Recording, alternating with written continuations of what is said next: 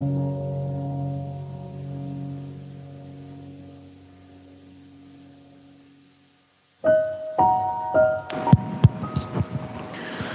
noite a todas, boa noite a todos, encarnados e desencarnados.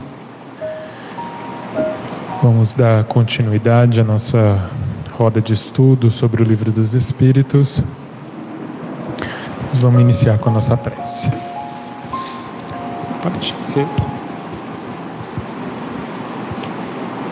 Senhor Jesus, agradecemos pela oportunidade de estarmos juntos ao estudo buscando conhecimento para progredir espiritualmente e moralmente.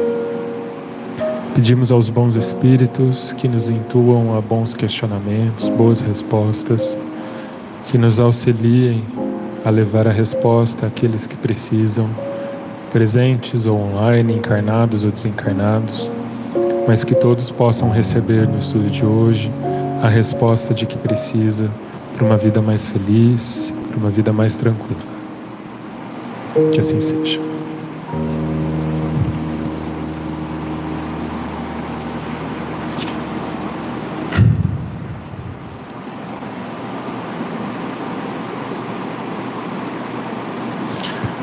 Bom, estamos então na parte 4 do capítulo 2 das penas e gozos futuros. A gente vai começar hoje o item duração das penas futuras. Você começa a ler. O item 1003. 1003. É arbitrária ou sujeita a uma lei qualquer a duração dos sofrimentos do culpado na vida futuro? futura? Deus nunca obra caprichosamente e tudo no universo se rege por leis em que a sua sabedoria e a sua bondade se revelam.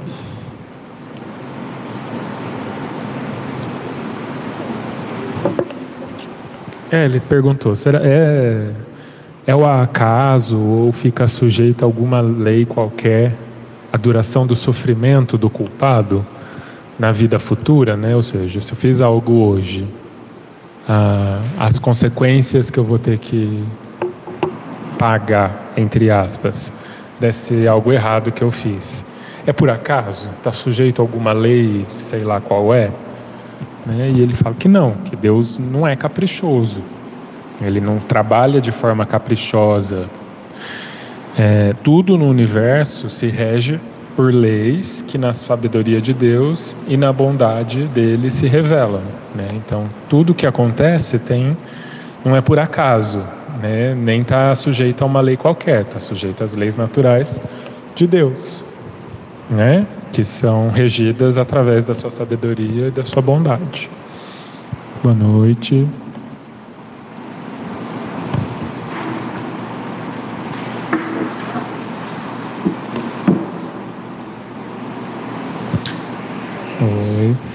Noite.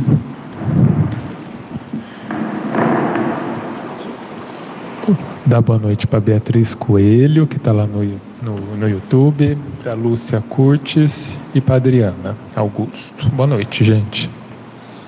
Participem, hein? Você lê a 1004? Consegue ler a 1004 para gente? Tá ruim? Não, então tudo bem. Não tem problema. De novo, então. 1004. Em que se baseia a duração dos sofrimentos do culpado?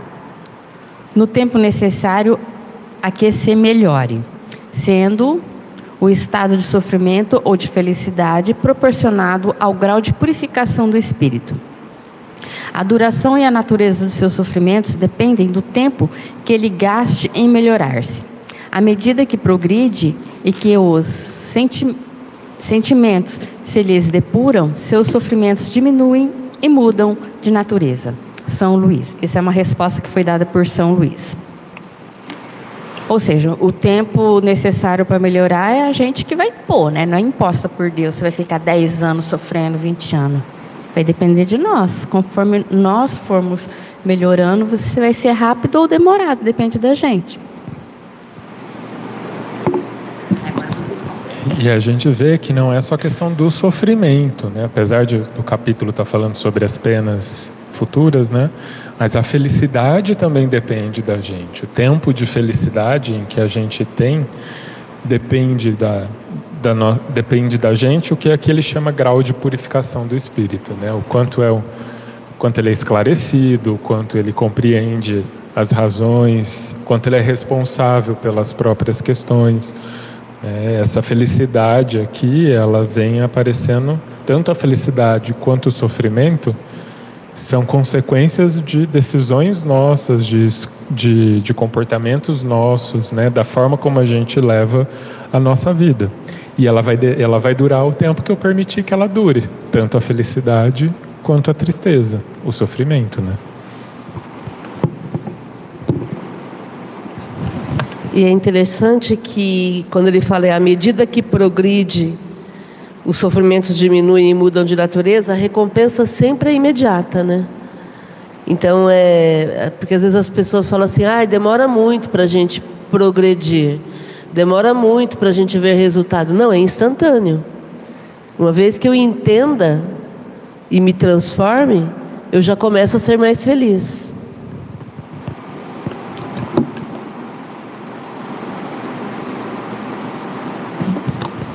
E é tão verdade isso, né? Porque às vezes a gente toma pequenas decisões ao longo do dia e que a gente sente na hora, né? Que, é, que a gente tomou a decisão certa. Né? Acho que todo mundo já passou por aquela coisa de vou falar, daí você fala, ah, deixa, né? E aí você é imediatamente invadido por uma paz gigante por não ter arranjado encrenca, por não ter feito rolo, por não ter brigado à toa.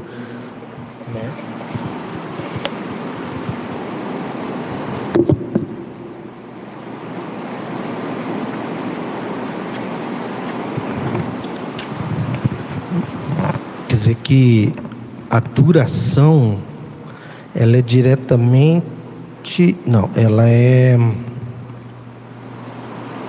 inversamente proporcional ao, ao progresso do espírito, né? À medida que ele se melhora, a duração diminui, né? Sofrimento. O que que eu falei? Duração do sofrimento. Duração do sofrimento, é. E aí tem dois fatores: tem duração e tem natureza do sofrimento. Porque uma coisa é uma dor de dente.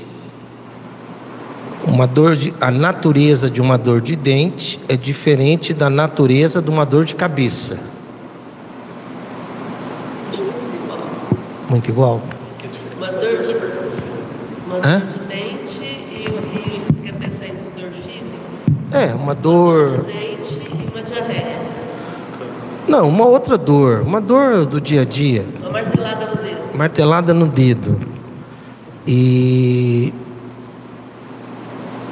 É, então, todo sofrimento tem a ver a duração e a natureza.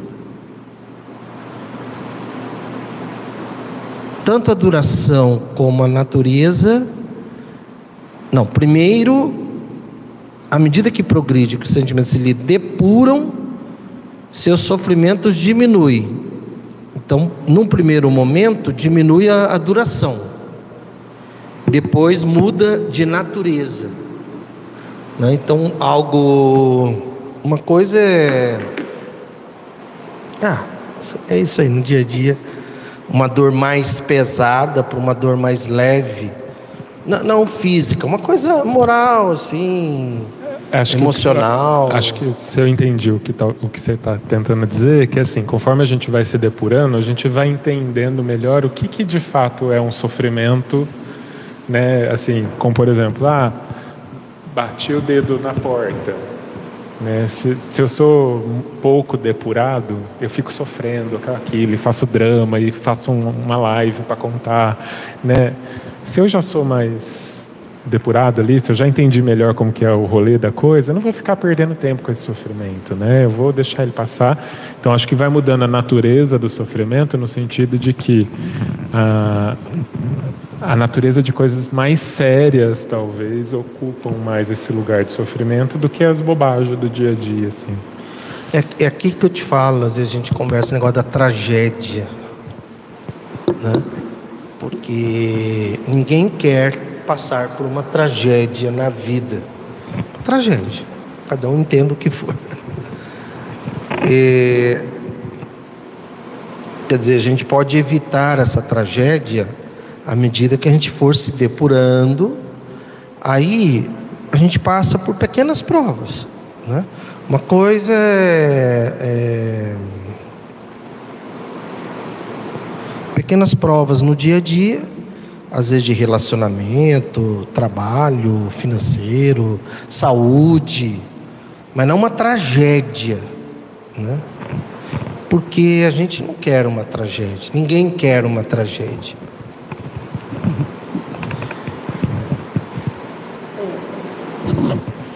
Mas quem passa por uma tragédia não significa que não tenha progresso, que não seja uma pessoa depurada. Porque cada caso é um caso né? É, porque o que ele está questionando é duração, né? Você vê duração das penas futuras. Eu entendo assim, é, como a gente está no mundo de provas e expiações, vão acontecer situações difíceis com a gente. Nós estamos na, nessa condição ainda de sermos provados nas provas e de sofrermos algumas expiações. Isso é uma condição natural da nossa falta de evolução. É, onde é que está falta de progresso? Onde é que está o pulo do gato aí para a gente poder resolver logo? É, aprender com a lição. Então vou pegar o exemplo que o Lucas deu do, de bater, prender o dedo na, na porta. Então, em vez de ficar fazendo uma live para contar como foi, dramatizando, vitimizando, eu que preste mais atenção para não acontecer de novo.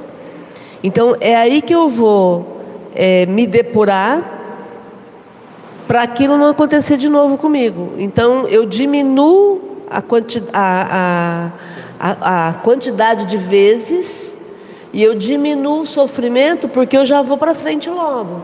Eu não fico remoendo aquilo. Né? Eu acho que tudo aquilo que nos alcança, tudo aquilo que nos alcança tem um propósito. Nesse caso aqui, nós estamos falando de situações que eu provoco pela minha falta de atenção, pela minha falta de progresso. Ah, é, porque não é ir para frente apenas, é se melhorar. Isso, porque aí eu vou, eu vou evitar de acontecer. Tem uns posts, né, que o Chico teria dito: tudo passa. Eu, eu acho que o Chico não falou isso, mas também pouco importa. Mesmo porque, porque isso não é uma verdade, não é uma lei da vida, não é a questão de que vai passar. Se você não, não, não, não mudou, não vai passar. E a questão não é passar, é você aprender com a situação. O tudo passa te coloca numa, numa coisa de, tipo, ah, então eu posso ficar esperando, você vai passar, né? Não preciso fazer nada, né? É, entende? As, as pessoas falam, ah, o Chico falou isso. Eu acho que o Chico não falou isso, mas isso não interessa. É, bom, então é isso, quer dizer, tudo passa. É, as coisas boas tendem a permanecer.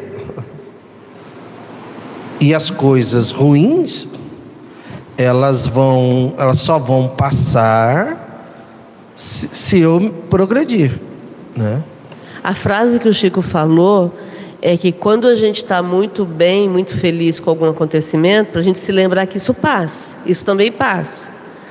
E quando as coisas ruins nos acontecem, a gente se lembrar que isso também passa. Então, o Chico falou isso? Ele falou isso. Tá. Mas ele falou para a gente poder prestar atenção na, na situação. Então, você está muito eufórico porque tudo está dando certo, vai devagar porque tudo passa. Isso daí passa. Calma. A euforia passa.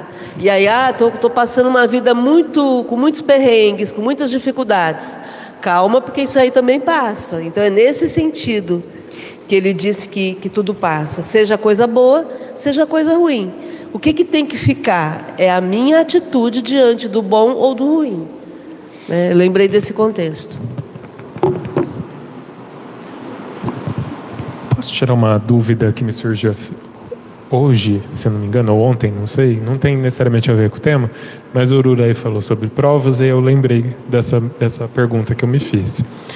A gente sempre faz a comparação com a prova da escola, né? Que a gente precisa estudar, fazer tudo o que a gente tem que fazer para passar pela prova e seguir adiante na, nas séries seguintes, né? Para passar de ano. Só passa de ano se tirar 10?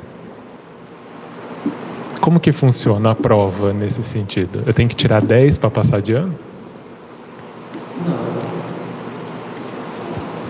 Se você já, se você já se você já progredir um pouco, um pouco que você progredir, quer dizer, aquela prova já não é mais a mesma. Se você se irritava muito, se você se irritava mil diante da situação X, aí você passou a se irritar 900, 800, 500, né? É sinal que você está progredindo. É que eu imagino. É, então, eu leio bastante o Evangelho, né?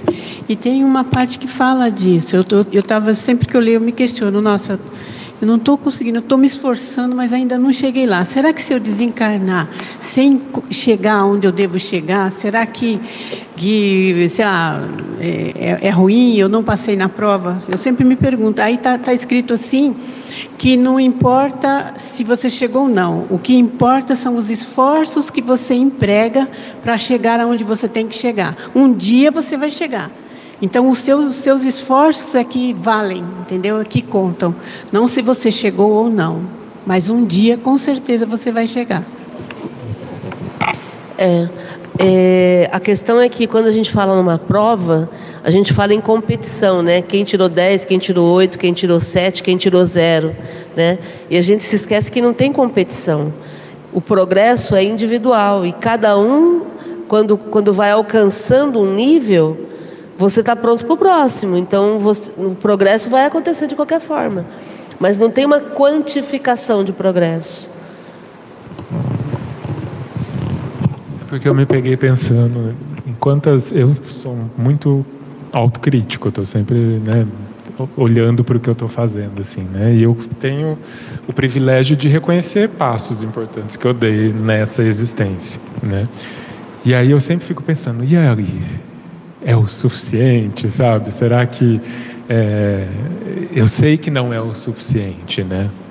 Eu tenho a consciência disso, mas eu não consigo fazer mais do que isso agora, né? Será que isso, como que isso está sendo visto na, nessa contagem das notas aí, sabe? Essa, essa neurose minha. Psicologicamente, se você já reconhece que você pode ir além, significa que você pode ir além né? Porque a gente não consegue é, é, ver algo que a gente não possa fazer, né? É, aquilo que você, como é que é? Tem coisas que você não sabe que você não sabe. Quando você já começa a saber que não sabe, saber que não faz, significa que você já dá conta. Aí você só precisa se capacitar para fazer. Né? Mas é, é aquela coisa assim, quando eu começo a imaginar, a, a, a, a, me ver numa situação, vou pegar uma situação básica, material. Eu vejo uma roupa na vitrine e falo, nossa, eu nessa roupa ia ficar muito legal. Então, quando eu começo a, a me imaginar na roupa, significa que eu vou arrumar um jeito de ir lá e comprar aquela roupa, porque eu já estou sonhando com aquilo. Eu já estou imaginando aquilo no meu dia a dia. Então, em termos emocionais também, quando a gente começa a reconhecer falhas que poderiam ser é, ultrapassadas, isso demonstra que a gente já está pronto para poder fazer aquela conquista, né? Emocionalmente. Não, até tem uma frase, acho que é do Cortella, ele que fala, fala assim, vá fazendo o seu melhor até você ter condições de fazer melhor o que você já faz melhor. Então, sempre faça o seu melhor até você ter condições de fazer melhor que você pode fazer hoje. Eu levo isso para mim, né? Eu sou que nem você, me questionando. Mas eu estou me dando o máximo, estou me esforçando para dar o meu melhor, até eu poder dar melhor.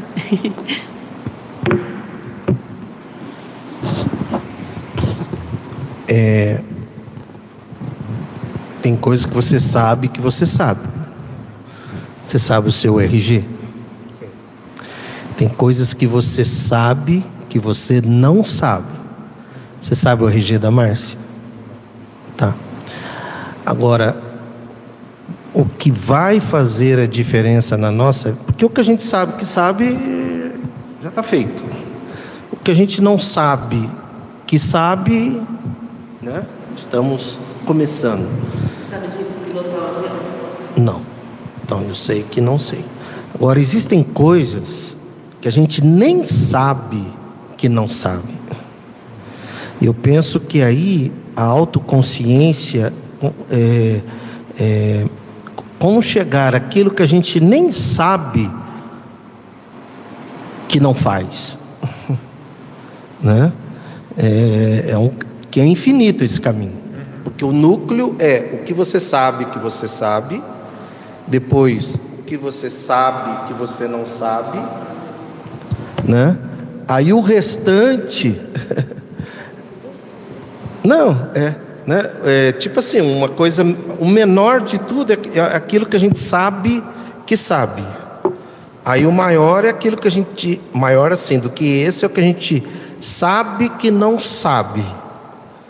Agora, ao infinito, obrigado, e além, é aquilo que a gente nem sabe que não sabe. E, e à medida que a gente vai ampliando essa consciência em função daquilo que a gente sabe que não sabe, nós também vamos atingindo aquilo que a gente nem sabia que não sabia. É muito doido isso, ter consciência do que você não sabe. ter consciência do que você não tem consciência. Do que você não tem consciência. E ah, você falou, não sei o que, não sei o que. Sei... Ah, é... vou fazer uma provocação. Você se considera uma pessoa rígida? Depende. Com que, com quem? Tá. A rigidez é uma escolha que a gente deve combater porque ela vai contra a lei do progresso, a lei da mudança. Ela paralisa, né? E eu, cada um de nós temos alguns pontos de rigidez. Não é rigidez, não é certeza, convicção, não é isso. Inflexibilidade ali. Né? É, é inflexibilidade. E aí a flexibilidade vai desconstruindo essa rigidez. Né? E. É. Então, é isso. É que é muito difícil romper com essa rigidez, né? Assim, uma. Muito difícil já é uma rigidez. É, inclusive. É, é, a gente trabalha, é, a gente trabalha muito essa questão do, do fácil e do difícil, porque uma vez que eu tenho a consciência, é, tem que ser o meu foco, né? Difícil ou não é é uma crença mental limitante, como a gente aprende na academia da felicidade. Se eu entender como fazer, eu vou lá e quebro. É, mas para conseguir quebrar precisa romper com egoísmo, com orgulho e etc. Sim. Né? Só. Só. Só o egoísmo e o orgulho.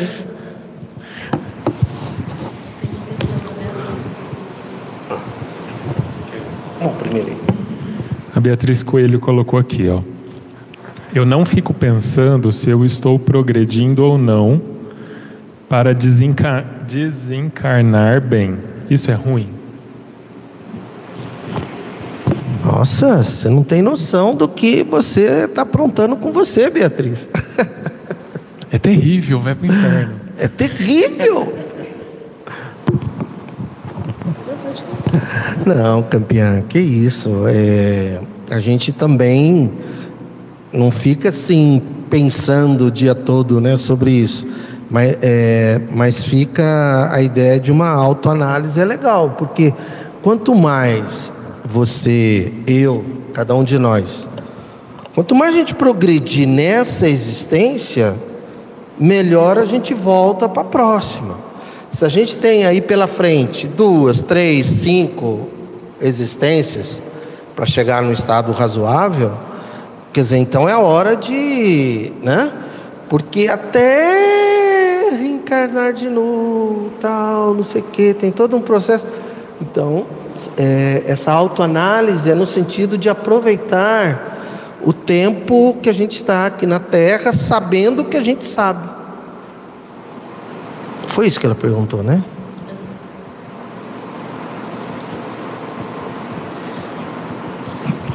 E aí no, no livro dos Espíritos, eu estou olhando aqui o capítulo da Lei do Progresso, tem algumas questões bem interessantes com relação a essa questão do, do da autoavaliação, né? É, o meu livro está todo riscado aqui, o Lucas está rindo, né? Mas é porque são questões assim muito interessantes que vão fazendo com que a gente entenda que o progresso é uma lei natural e que se a gente puder fazer essa avaliação, a gente ganha tempo. Né? O Santo Agostinho fala no, na análise todas as noites antes de dormir, né? que é uma forma da gente avaliar o nosso dia. Que é super recomendado isso, né? O que, que eu fiz de errado hoje, o que, que eu poderia ter feito melhor. É, se a gente for dividindo assim dia por dia, fica mais fácil de avaliar, né? Essa é uma fórmula que ele ensina, o conhece-te a ti mesmo, fazendo essa autoanálise todos os dias. Beatriz, imagine que no final do dia você vai receber é, 10 mil reais por latinha que você recolher na rua. Não vale comprar. Latinha que você recolher na rua, ela tem que estar na rua. Será que você, né? Não começaria a pensar onde é que tem uma latinha? Só vale para hoje. Mas você sabe que eu estou lembrando de outros, outros encontros de estudo, assim. É... Talvez, Beatriz, você não pense conscientemente nisso, mas o, a consciência do teu espírito não desliga. Né? A, gente, a, a, a, gente sempre fala disso, né? mas onde está a consciência? Está no espírito. Né? E ela não desliga, ela está funcionando para além da matéria. Então, você acha que você não está pensando, né? Aquilo que a gente estava falando. Você não sabe que sabe, né? Você acha que você não está pensando, mas sim, você, enquanto espírito, está todo tempo se avaliando, imagino eu. Eu não tenho hábito antes de dormir, mas eu tenho hábito quando eu acordo, de fazer essa alta. E a gente já conversou aqui, o emocional. É incrível, eu acordo, já vem uma coisa que eu ontem, puxa, eu poderia ter feito de forma diferente, ou não deveria ter feito, ou deveria ter feito, né? Que sempre é assim que vem, né? Eu confesso que comigo fica um aplicativo aberto em segundo plano, assim. Eu não estou pensando naquilo, mas de repente eu me pego pensando. Ou seja, Isso, tinha alguma é... coisa ali funcionando nesse sentido, né? Sim.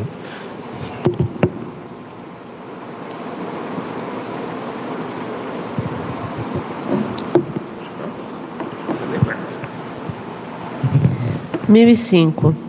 Ao espírito sofredor, o tempo se afigura tão ou menos longo do que quando estava vivo? Parece-lhe mais longo. Para ele não existe o sono. Só para os espíritos que já chegaram a certo grau de purificação, o tempo, por assim dizer, se apaga diante do infinito. Ele pede para ir na 240.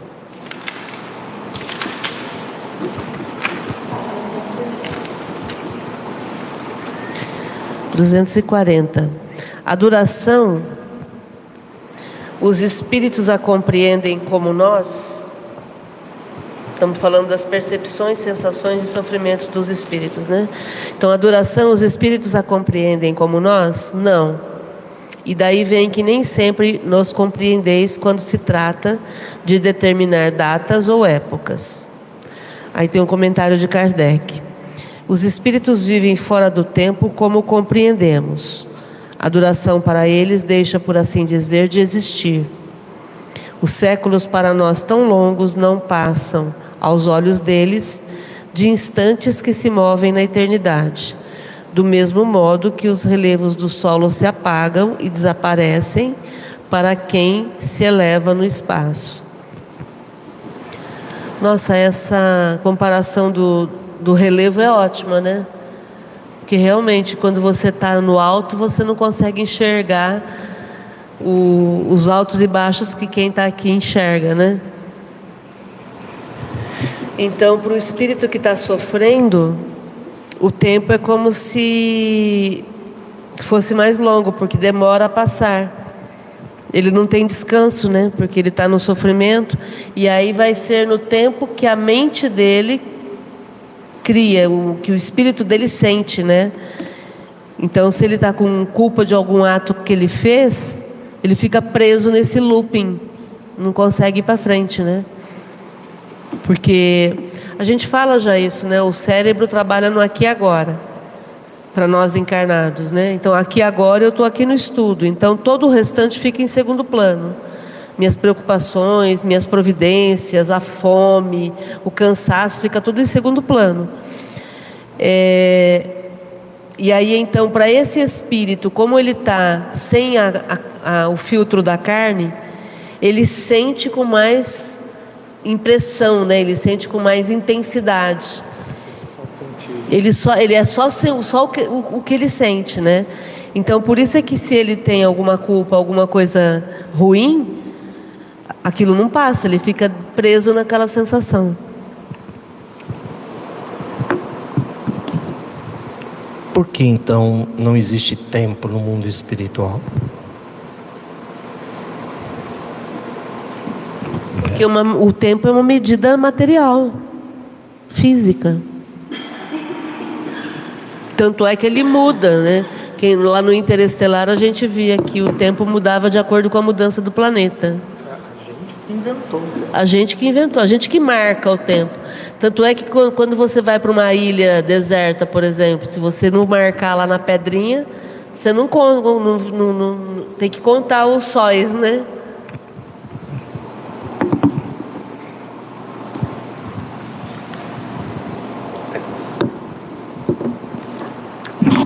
E eu acho tão legal o espírito da verdade aqui fazer essa comparação, né, sobre dessa explicação sobre o tempo ser baseado no que o, no sentir do espírito,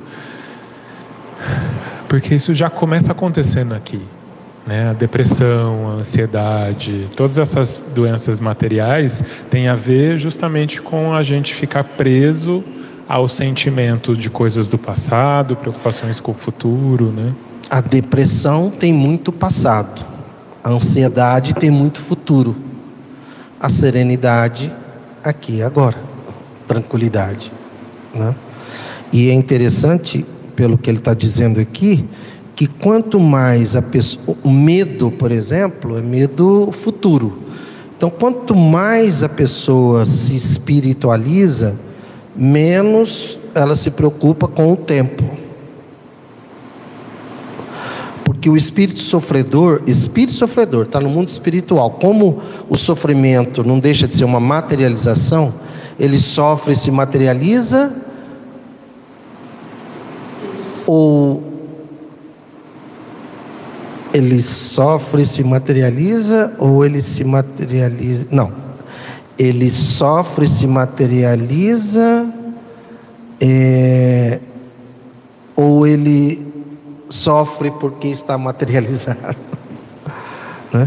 Quer dizer, quanto mais sofrimento, mais materializado. Quanto mais materializado, maior a influência do tempo. À medida que ele vai se desmaterializando, vai diminuindo o sofrimento, vai também diminuindo a ação do tempo na mente dele. né? Porque o tempo no mundo espiritual, o tempo aqui no mundo material é uma regra geral. Nós temos 24 horas aqui para todo mundo. A sensação é, é interna, né? Ah, um se preocupar mais ou menos com o tempo é o processo interno. Mas no mundo espiritual, o tempo é individual. Para o espírito sofredor, ele está mais materializado, então ele está mais sujeito aos, aos, ao tempo. Para o espírito purificado, você vê certo grau de purificação. Não é, não quis dizer assim totalmente puro, né? chega um certo grau de purificação, o tempo se apaga. Olha isso, Pessoas perguntam assim: como é que pode, né? Dizem, né? Que Jesus estaria na formação da terra há 6 bilhões, 5 bilhões, não lembro a idade da terra aí. Quase 6. É, aí as pessoas falam: nossa, mas 6 bilhões, né? O que, que Jesus... Bilhões. bilhões. 6 bilhões. O que, que Jesus ficou fazendo nesse tempo todo? Né? Haja série para assistir nesse tempo.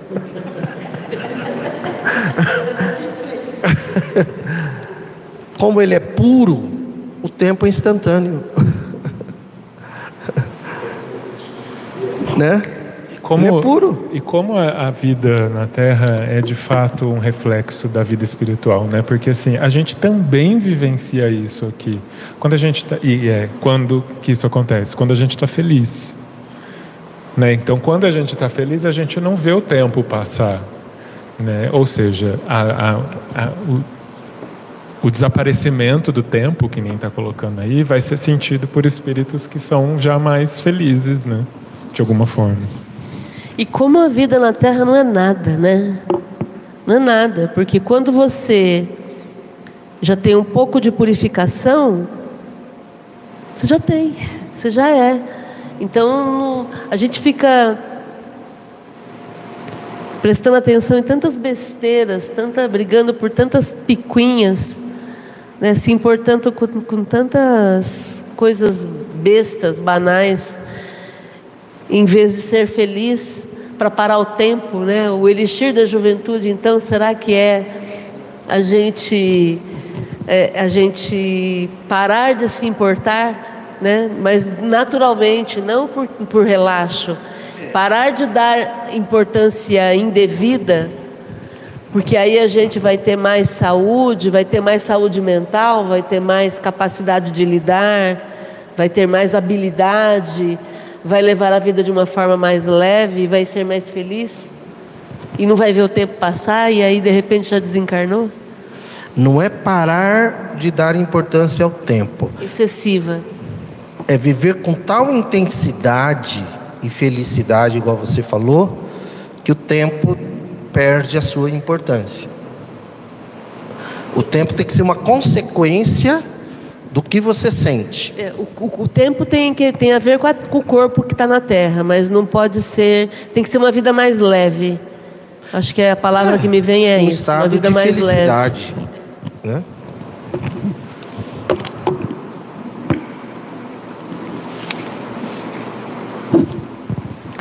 Vamos lá.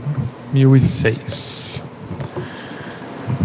Poderão durar eternamente o sofrimento dos espíritos? poderiam se ele pudesse ser eternamente mau. Isso é, se jamais se arrependesse e melhorasse, sofreria eternamente. Mas Deus não criou seres tendo por destino permanecerem votados perpetuamente ao mal.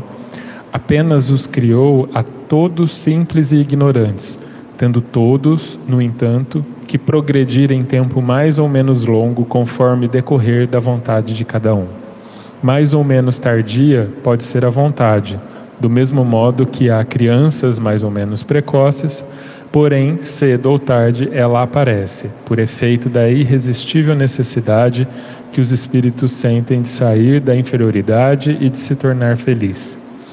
Eminentemente sábia a magnânima é, pois, a lei que rege a duração das penas porquanto subordina essa duração aos esforços do espírito, que a Fátima falou. Jamais o priva do seu livre-arbítrio. Se deste faz ele mau uso, sofre as consequências. Dá vontade de imprimir e sair colando nos postes da cidade, né?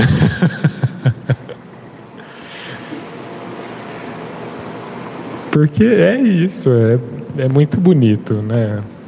Essa, essa, essa compreensão da vida, assim, né? De que ninguém vai sofrer eternamente, só sofreria se a gente fosse votado a ser perpetuamente mal, mas não faz o menor sentido que Deus tenha programado alguma coisa assim. Então, é, acho incrível. Isso é a misericórdia divina, né? O amor absoluto é tão intenso junto aos espíritos que ela não permite que ninguém, que alguém seja eternamente voltado ao mal, né? por pior que seja, né? Porque não é da natureza do espírito é. ser mal, né? Uhum. Porque Deus nos criou bons, né? E, e ignorantes, simples, ignorantes e é? Tende... Simples, ignorantes, tendendo ao bem. É isso?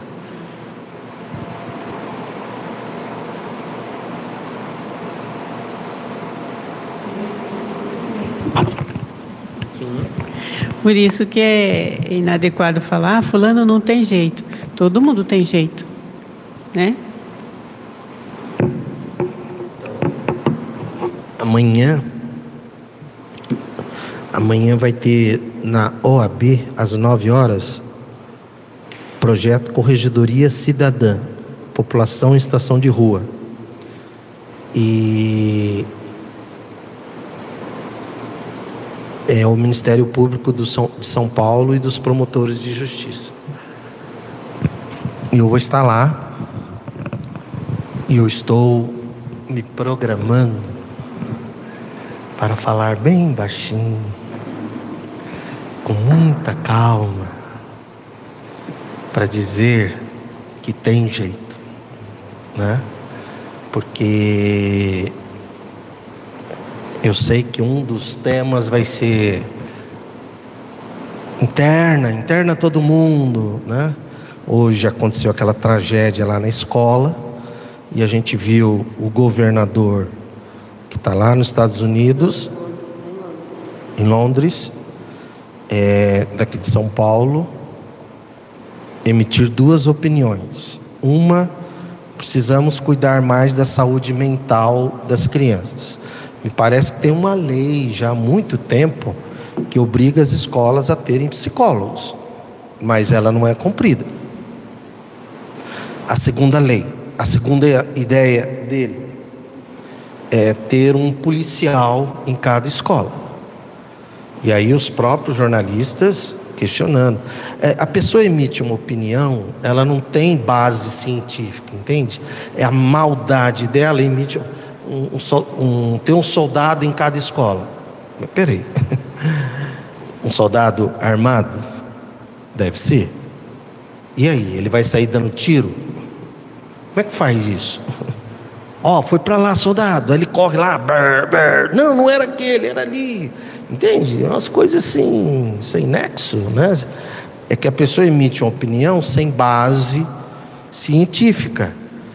Ele não tinha que ter emitido essa opinião.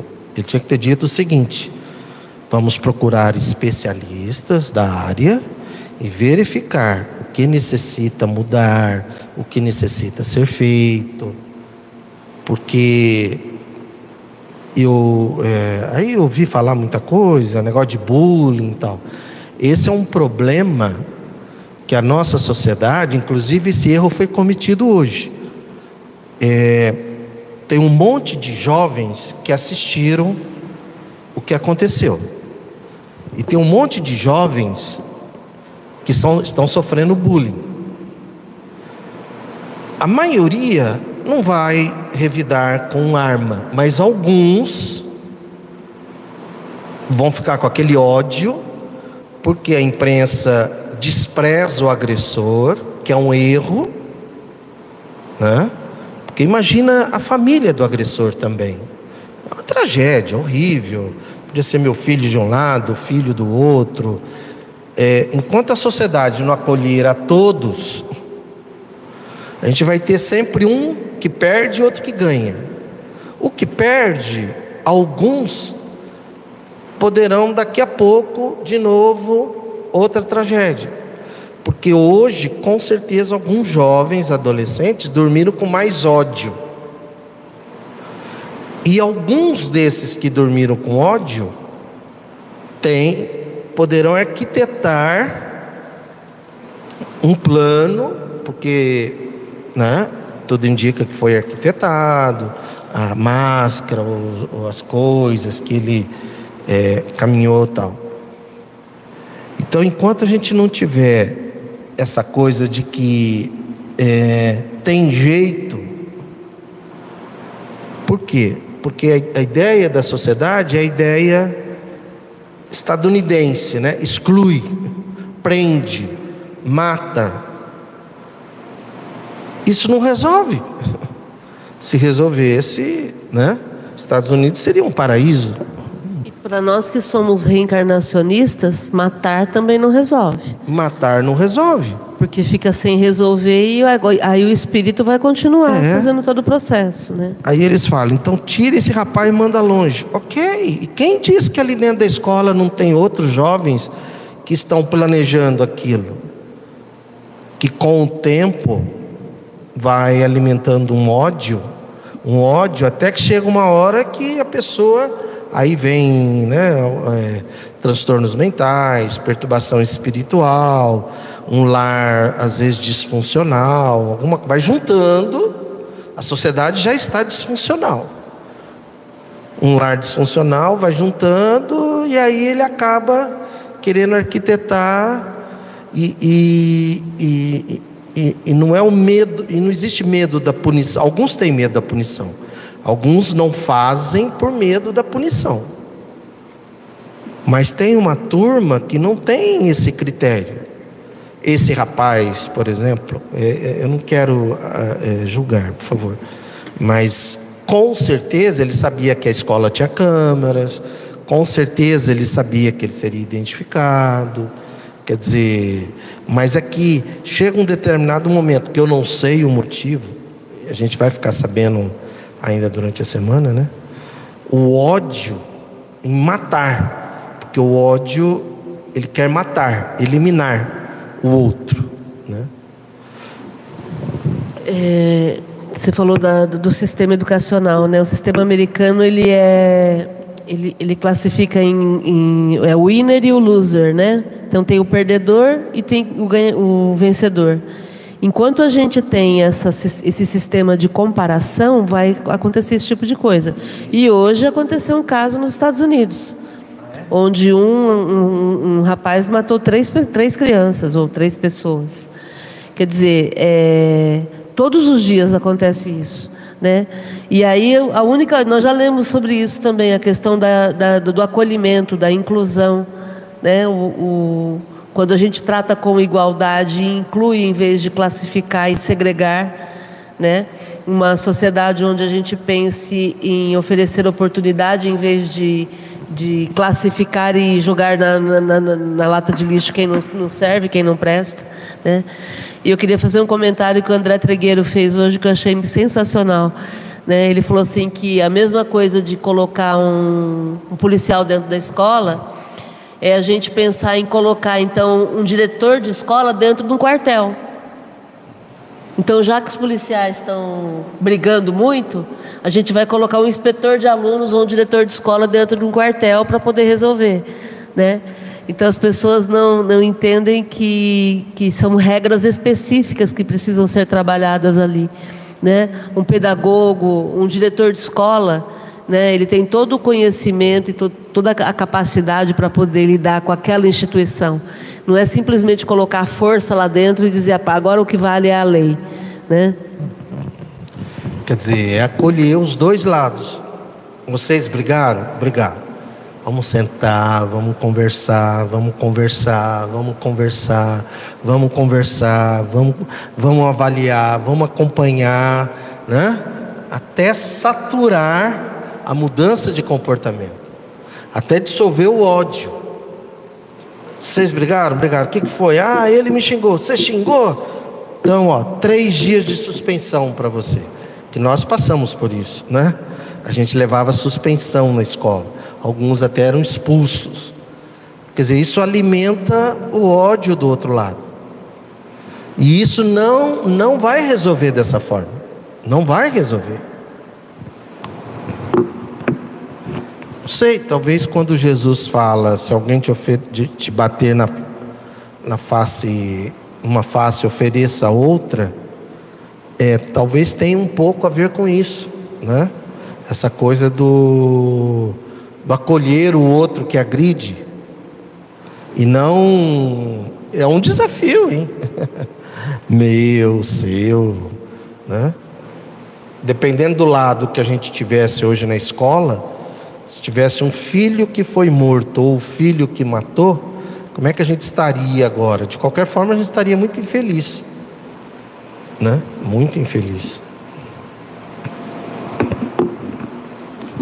Eu vou depois lembrar o nome de um filme que eu assisti, é, de um, um caso desse de um rapaz que agiu com violência na escola. É um filme americano. E, e daí o ponto de vista da família dele.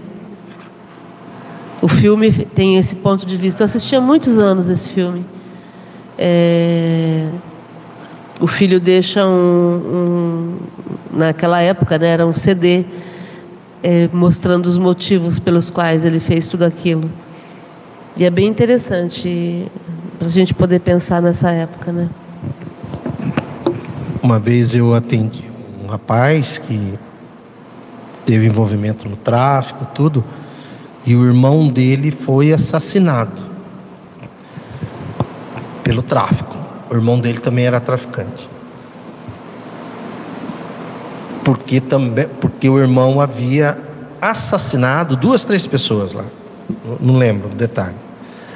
Aí ele dizendo que no enterro do irmão só estava ele e a mãe. Entende? Quer dizer, é, e aí, a gente olha isso e acha normal? Mãe, né? A mãe, né? Ele e a. Imagina, no enterro, ele e a mãe. Por quê? Porque aquele ali era um traficante que foi morto pela polícia porque assassinou dois. É um CPF cancelado, né? Não é assim que esse pessoal fala? E a dor dessa mãe? Quer dizer, enquanto a sociedade não acolher os dois lados, aplicando toda a lei criminal, civil que tiver que aplicar. Mas porque isso é, é, é, isso não é punição, isso é uma tortura, né? Já não faz parte da punição, né? E sempre lembrando que a gente está falando, eu estou falando de filmes, né? Tem uma série, né, 13 razões por quê, que que narra uma história fictícia, mas de uma jovem que, que comete suicídio e aí ela, ela explica o porquê que ela tá ela vai intitulando fitas para cada pessoa, né? É isso.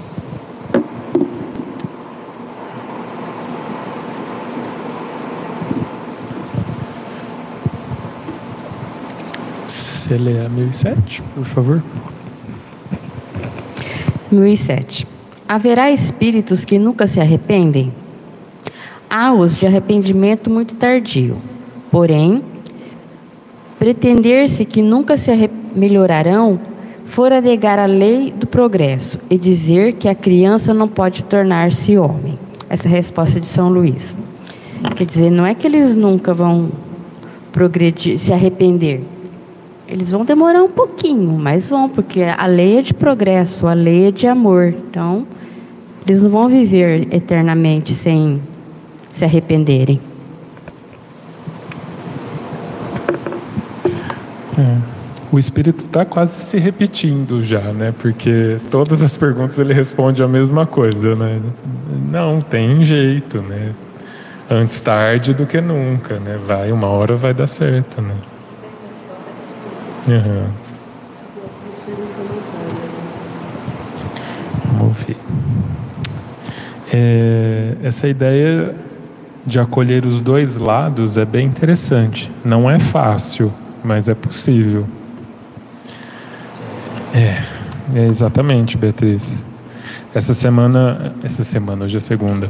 Esses dias eu vi alguém comentando. A gente sempre vê isso, né? Pessoas que se impressionam com médicos que são muito atenciosos no atendimento ou que trabalham de forma muito aten carinhosa, atenciosa, né? As pessoas sempre falam sobre os psicólogos. Nossa, como é que vocês dão conta de ouvir tanta coisa, não sei o quê, nananã. Aí esses dias alguém estava numa situação muito difícil e precisou procurar um advogado. E o advogado foi super atencioso, acolhedor, porque a pessoa estava assustada e tal, que não sei o quê. E, eu, e aí eu fiquei pensando, mas gente, é porque era para ser assim sempre com todo mundo. Exatamente, né? Não é o psicólogo que é diferente, o médico que é especial, o advogado que é, né? Sei lá.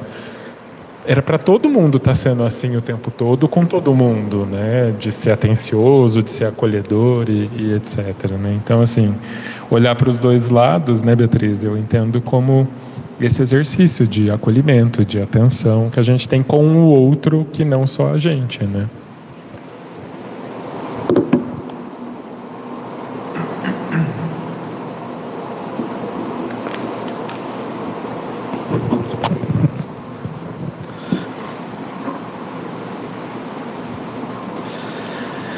Depende sempre da vontade do Espírito a duração das penas? Algumas não haverá que lhe sejam impostas por tempo, por tempo determinado? Sim, ao Espírito podem ser impostas penas por determinado tempo, mas Deus, que só quer o bem de suas criaturas, acolhe sempre o arrependimento e infrutífero jamais fica o desejo que o Espírito manifeste de se melhorar.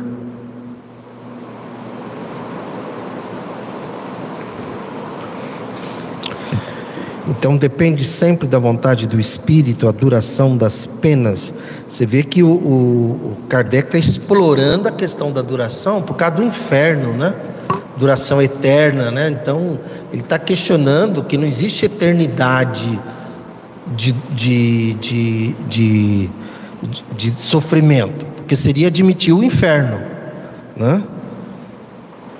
Então depende. E, e, e, bom, então algumas não verá que sejam impostas por tempo determinado? Sim. Quer dizer que algumas podem ser impostas por determinado tempo, mas Deus, quer dizer, as leis divinas, né, gente, né, que estão na consciência de cada um, que só quer o bem de suas criaturas, acolhe sempre o arrependimento. No momento em que esse espírito se arrepende, já a pena começa, a duração da pena já começa a, a, a diminuir, né? E também a gente pensa, é, acolhe sempre o arrependimento e infrutífero sempre o desejo. É. A gente deve entender também, a gente deve. Quando é que a gente se arrepende sinceramente, né? A gente só se arrepende sinceramente quando esse arrependimento é, faz com que aquilo que eu. Aquela, aquela escolha infeliz que eu fiz não volte a fazer. Né? Pelo desejo de fazer diferente. E será que sempre eu vou fazer diferente? Nem sempre. Às vezes, né, eu me arrependi, faço de novo uma coisa, mas talvez não faço na mesma intensidade com o que eu fiz antes, ou não faça nunca mais. Né? Ontem, no Cidade Soluções, passou sobre Maria da Penha, não sei se vocês viram, uma senhora que, né, marido batia, aquela história toda tal, ela denunciou o marido e colocou medida protetiva, né? Ok. Aí ela não renovou a medida protetiva, porque ela ela recebeu flores dele no dia seguinte, quando terminou a medida protetiva. Ela pensou, ele se arrependeu, mas ele não se arrependeu. Ele usou isso aí para aprontar com ela. Né? Então, olha a situação. Quer dizer, ela entendeu aquilo como sendo arrependimento, mas não foi. Né? Lógico que é um caso, né? É, só para a gente entender que o arrependimento do outro é difícil a gente avaliar. Difícil não. Nós não temos critérios para avaliar. Não adianta uma pessoa chegar para você, olha Lucas, eu, eu, te peço perdão, aquilo que eu fiz eu não vou fazer mais, onde já se viu, nossa, aprontei com você, nossa, estou muito arrependido. Ok. Não significa que, ah, então, né? É, não, o tempo, situações que às vezes a pessoa poderia ter feito uma coisa e não fez. O tempo vai mostrar o quão real é esse arrependimento, né? A Beatriz colocou um comentário bastante interessante aqui, né? Que a gente estava falando sobre o acolhimento e etc. Ela falou: Eu participo do júri popular no fórum. Quando olho para o réu, sinto a necessidade dessa prática. Que, que, que, que foda, né? Porque assim, você está ali diante de uma pessoa que, que de fato cometeu um crime, né? Se cometeu um crime, né? E aí, Beatriz, o que eu entendo dessa situação é assim: a, acho que você olhar para aquele sujeito com, com essa prática que a gente está dizendo de acolhimento, né, de compreensão e etc, e etc, te faz entender melhor as consequências do ato dele, né? Porque não significa que você olhar para alguém com com acolhimento, com atenção, com cuidado, que você vai isentá-lo de responsabilidade. Então, assim, se a pessoa cometeu um crime, ela cometeu um crime. Né? Ela tem que sofrer a consequência desse crime. Mas você, enquanto júri popular, né, você pode olhar para aquela pessoa sem condená-la, né? E eu, e eu falei disso outro dia com um paciente. É muito interessante isso, assim, que normalmente as pessoas falam assim, ah, eu tive culpa de tal coisa. Né? E aí, às vezes, eu corrijo, eu falo, será que não é responsabilidade? Né? Porque culpa é condenatório. Né? E assim, é, a, a, diferença é justamente essa no nosso olhar, a gente entender que aquela pessoa que cometeu o crime, aquele réu, ele é responsável pelo que ele fez, né? E não condeno ele àquilo, né?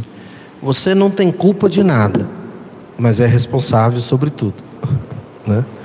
E, e é isso, quer dizer, a justiça não trabalha assim. O que é que nós vamos fazer agora com esse réu para a gente para ele se, se recuperar. Porque a senão vem a reincidência. Né? É.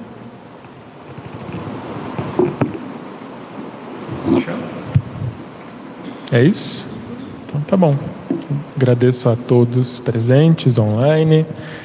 Peço que, por favor, todo mundo que estiver online dá um, um joinha no vídeo, compartilha com os amigos. Quarta-feira a gente tem estudo do Livro dos Médiuns, com a reunião mediúnica depois, às 8 horas. E na quinta-feira, a Café, Academia da Felicidade Cururaí, às 8 horas também. Estão todos convidados. Dia primeiro venham buscar suas pizzas. E dia primeiro tem a festa da pizza aqui no Geol. Vem buscar, Vem buscar a sua pizza. E de que hora, que hora mesmo? Das 11, das 11 às 13 horas. Vamos estar aqui para agradecer pela compra da pizza, da, distribuir abraços e por aí vai. Certo? Obrigado, gente.